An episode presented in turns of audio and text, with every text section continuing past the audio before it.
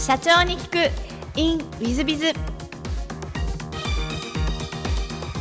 本日の社長に聞く in ウィズビズは、株式会社リブワーク代表取締役社長兼 CEO 瀬口力様でいらっしゃいます。まずは経歴の方をご紹介させていただきます。熊本県出身、47歳、熊本大学大学院法学研究科修了、大学院在学中99年、同社の前身にあたります有限会社へぐち工務店、ご入社されていらっしゃいます。翌年には代表取締役にご就任されていらっしゃいます。以来独自のデジタルマーケティングによる業績拡大を行うほか、ロボットが案内するモデルハウス、異業種コラボ商品、ショッピングモール内の実物大のモデルハウスなど様々な改革を起こす。2015年8月には福岡証券取引所キューボードに上場、2019年6月には東京証券取引所マザーズに上場されている上場企業の社長様でいらっしゃいます。瀬口社長様、よろしくお願い申し上げます。よろしくお願いします。まず最初のご質問ですが、熊本ご出身ということで、小学校、中学校時代はどんなお子さんでいらっしゃいましたでしょうか。そうですね、本当に今考えてみると至って普通なですね、一生懸命部活とかやってましたね。野球部に入ってましたので、あんまり勉強はしない学生時代でしたよね。本当毎回帰ってきては素振りをしたりですね野球少年でしたね。はい。野球はどのポジションの何番とかいうのは、1番バッターでですね、今本当ぽっちゃりしましたけど、以前はスリムで足が速かったんで、はい、ポジションはですね、センターやレフトというところでですね、はい、切り込み隊長として、頑張ってました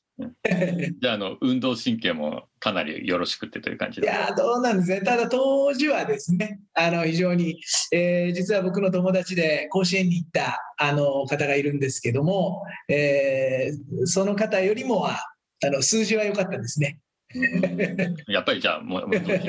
良かったんでしょうねいえ高校も地元の熊本でいらっしゃいますか。そうなんですよ。もう本当に近くのですね、自転車で、20分程度のところの高校、地元の高校に行きまして、そんなに取り立てて進学校でもないんですが、いっぱい友達いましたので、もう地元がいいということで地元の高校に進みました。高校時代の思い出なんてございますでしょうか。そうですね、高校時代もですね、もうどちらかというと、本当取り立てて目立つわけでもなく、成績もバリバリ優秀でもなく、本当に普通ですよね。で、野球をですね、高校時代はやめてというか、中学時代までで終わって、公式テニスですね、錦織さんとか大坂なおみさんが今ね活躍されてますけども、そちらの方に行ったんですよ。で、その理由としてはですね、野球はやっぱり団体競技じゃないですか。僕絶対日本一になれないっていう思いがあったんですよね。けど公式テニスであればですね、自分さえ頑張れば、もしかすると今考えると本当、いやそれでも無理だろうと思いますけど、日本一を目指せますよね。だから公式テニスに変えたんですね。なるほど。それは今とつながるところがあるのかもしれません。じゃあテニスの方は結構いいご成績でいらっしゃったんですか。いや、もう最高でベスト8でしたので、残念ながら大したあれではなかったんですが、ただ夢は見れましたよね。全国大会に行けるとか、僕らの地元の高校ではどんだけ頑張っても絶対甲子園には行けませんので、そういう面では個人競技で自分さえしっかり努力すれば、もしかするとっていう、そんな期待でですね、高校3年間頑張りましたけど、結局は、はい、ベスト8止まりでしたありがとうございます。で、大学は、大学院と一緒の熊本大学ですか。そうです。熊大に行ってですね。で、その頃は、僕はもう、こういった社長になるなんて全然思ってなくてですね、どちらかというと放送会、いわゆる弁護士とかですね、そっちの方の道に進もうということで熊大の法学部の方に進みまして、でダブルスクールでですね、いろんな、専門学校にも通いながら弁護士の勉強をしてました。じゃあ弁護士を目指して司法試験を受けようという感じでいらっしゃった。そうですそうです。なるほど。受けようと思ってたんですが、ちょうど大学の4年の時に父が病気になりましてですね、どうするかなというところで一応大学院には、行ったんですけども、結局大学院の2年の時に父が亡くなりまして、でそこでですね、やはりこの会社をどうにかしなきゃいけないなというところで、後を継いだというような、形を取りました。なるほど、そうでいらっしゃいますか。大学時代はじゃあ勉強ばっかし当初はされてらっしゃった感じですか。そうですね、いや勉強をしながらも大学の勉強というか、もうほとんど大学に僕行ってなくて、基本その司法試験の勉強というのは専門学校で勉強して、大学に行くのは生協でご飯食う時かですね、サークルで、遊ぶ時ぐらいですよね。大体そんな生活続けてましたね。なるほど。でも大学院まで行かれて、なんとか弁護士にという感じだった。そうですね、勉強いわゆる司法試験の勉強はさせてもらってました。逆にその、お継ぎになる、戻りになるその決断をするときに弁護士は、ある意味諦めるということですが、その辺の葛藤とかそういうのはなかったんでしょうか。そうですね、やはりそこはありましたよね。僕の友達も今弁護士で活躍してる方もいっぱいいますので、なんか今までやってきたこと無駄になるんじゃないかなっていう思いもあったんですが、そこは僕の根っからのですね、ポジティブな性格で、もうそれ運命だからしょうがないなと、次のステップでじゃあこの今まで勉強したことを生かしてですね、しっかり頑張ろうと。じゃあ弁護士と同じようにモチベーション上がるのってなんだろうって考えた時に、もう上場するしかないよねっていうのはもう最初から思ってましたね。じゃあお戻りになる時にはもう上場しようという思いでお継ぎになられたということです。そうですね、それはもう大学時代もですね、僕が所属しているゼミっていうのは商法ゼミでして、なんかそういったその企業買収であったりとか IPO であったりとか、そういったことっていうのは自然とその研究室の中でもですね、教授と話をしたり、そういった状況でございましたので、いわゆるその株式会社というものは、結局上場企業、基本的にはそういったガバナンスというところをですね、しっかりしなきゃいけないんだっていうのは学生時代にもですね、そういった議論というのはやらせてもらってたんで、自然とやっぱり上場を目指すっていうのは思ってましたね。なるほど。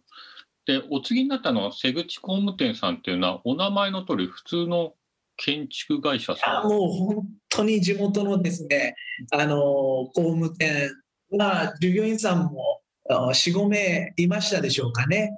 そんな状況の、本当に地場のちっちゃな工務店、そんな、会社でした。それは有限会社が株式会社に変え上場を目指すとなると、周りの社員さんとか大工さんとかご反対にはなられなかったんでしょうか。まずなんかよく分かってなかったんじゃないかなと思うんです。まず上場ということすら何なんだろうという、全く反対もないですし、それに対してゾクゾクするようななんていうかな、そういった部分もなかったですよね。多分皆さんよく分かってなかったと思いますね。なるほど。で上場を目指すにあたって、どんな会社にしていこうという戦略を立てられたんでしょうか。一つ思ったのは、僕がですねその社長になるにあたって思ったのが、やっぱりこの住宅業界って非常に古い業界でですね、なんかやっぱりお客様の方に向いてないなと。でそういった部分というのをちょっと変えていこうというのと、あとは僕らがちょうど勉強していた時っていうのが、ちょうど IT ブームの時でですね、1999年なんですね。で、僕が就任した時がそうなんですけども、ちょうどその時にインターネットというのがですね、世の中に普及してきて、これは時代が変わるなと。ということは、今までの既存のこのやり方っていうのは絶対変わっていくということでですね、これはもしかすると、このいわゆる住宅事業というのは、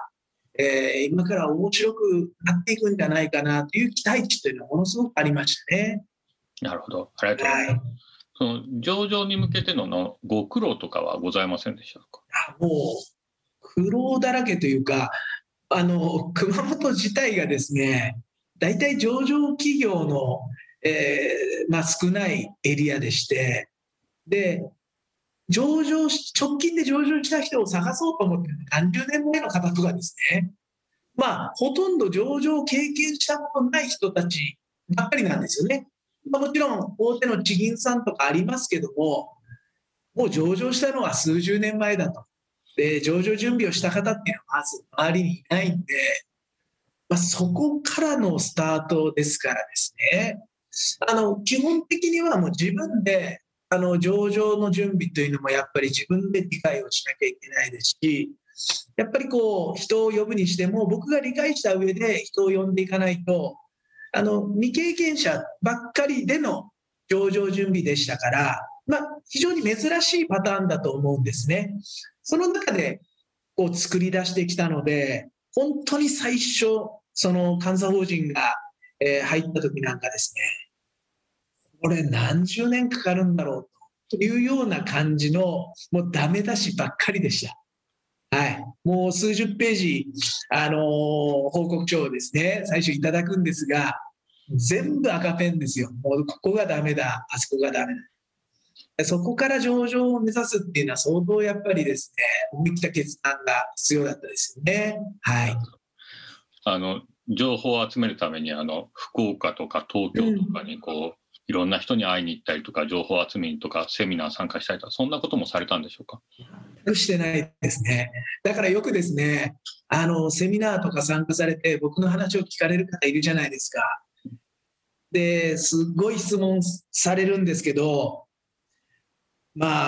いつもその方に言うのが、もうこういうことしてる暇あったら会社に戻ったらいいよってそう言ってました。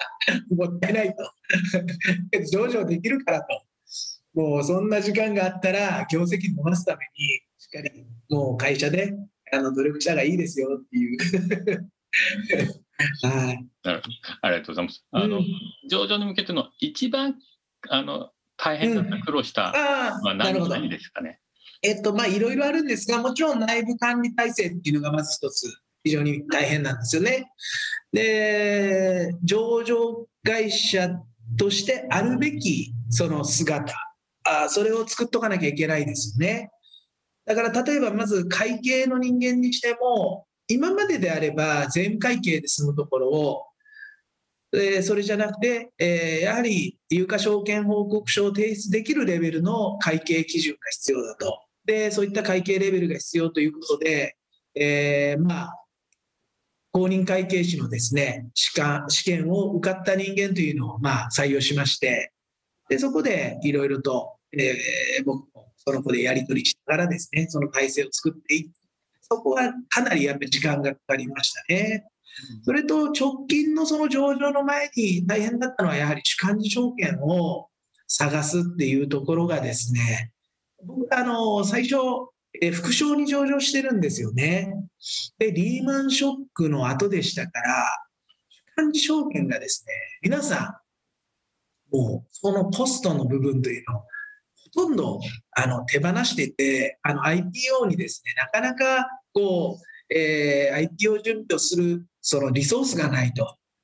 だからこれを探すのがなかなか難しかったです。だから今岡三証券さんが主幹事としてやられてますけども、本当にいまだにやっぱりありがたかったなというのは思いますね。誰も手を挙げない中、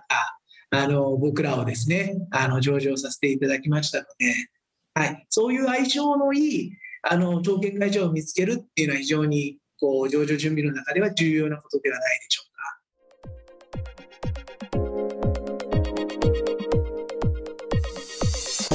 うか。3分コンサルティング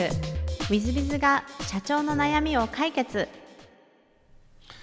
本日の3分コンサルティングは愛社様でいらっしゃいます。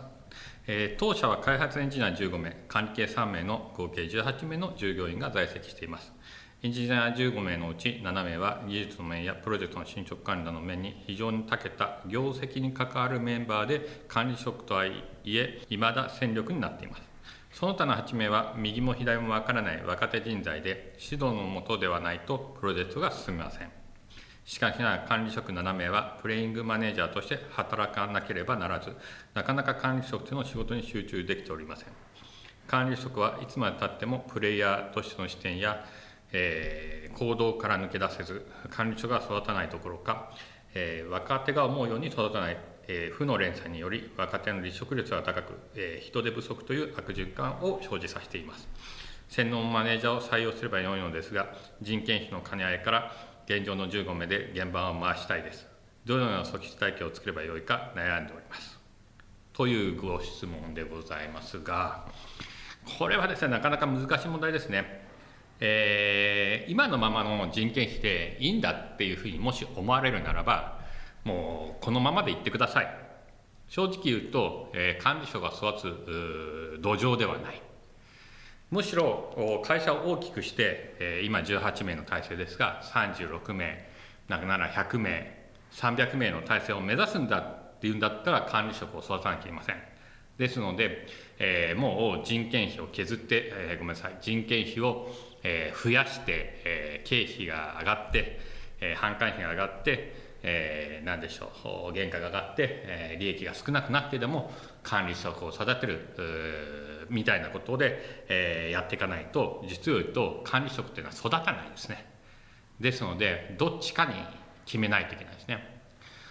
私自身、前の東証一部上場企業で常務をやってた時は280名の部下がいましてですね、本部長ですから、部長がその下に何人かいて、5、6名、その下に支店長、8支店長プラスマネージャークラスが何人かいて、サブマネージャーがいて、正直言うと支店長クラスになってくるともうプレイングマネージャーですよ。支店長が行かないと決まらない。最悪私の常務である私、本部長である私が行かないと決まらない。そういうこともあります。それぐらい、しょうがない面はあるんだというふうに、もう腹をくくることも必要なんじゃないかなと。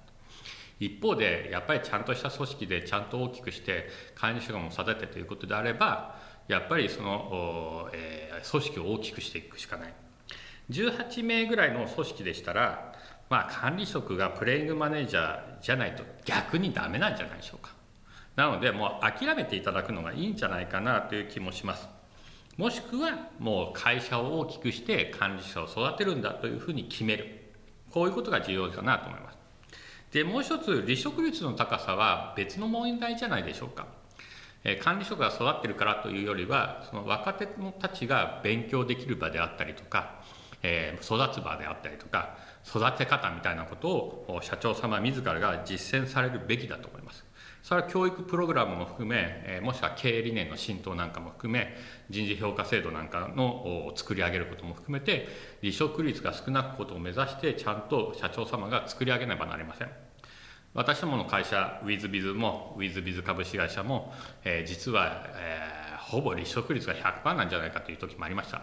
今は離職率実質ゼロです。起業したいというメンバーが出てくるケースはありますけども、ほとんどゼロに近いです。で、それはなぜそういうことができるかというと、経営理念を作り、経営理念の浸透を図り、そして人事評価制度をしっかり浸透させ、それに向かって、なんでしょう、過ごしやすい、居心地のいい組織を作っていくみたいなことに成功したので、離職率がゼロになってます。でかつうちの会社もたかが20人ぐらいの会社でございますので、取締役部長が3人おりますけども、その3人が実質のプレイングマネージャーですよ。じゃないと動きません。でも離職率は下がってます。ですので管理職がいないと離職率が高いというのは幻想だと思います。むしろ組織としてプレイングマネージャーが管理職でも、離職率が低くすることはできると思います。ですので、もうちょっと考え方をですね、柔軟に考えてみてもいいんじゃないかなと思います。経営理念、人事評価制度、そして就業規則などがしっかりしていると離職率は少なくなってくる可能性がございますので、そんなことも含めて、もしよろしければご相談がありますので、何なりとおっしゃってきてください。本日の3分コンサルティングはここまで。また来週。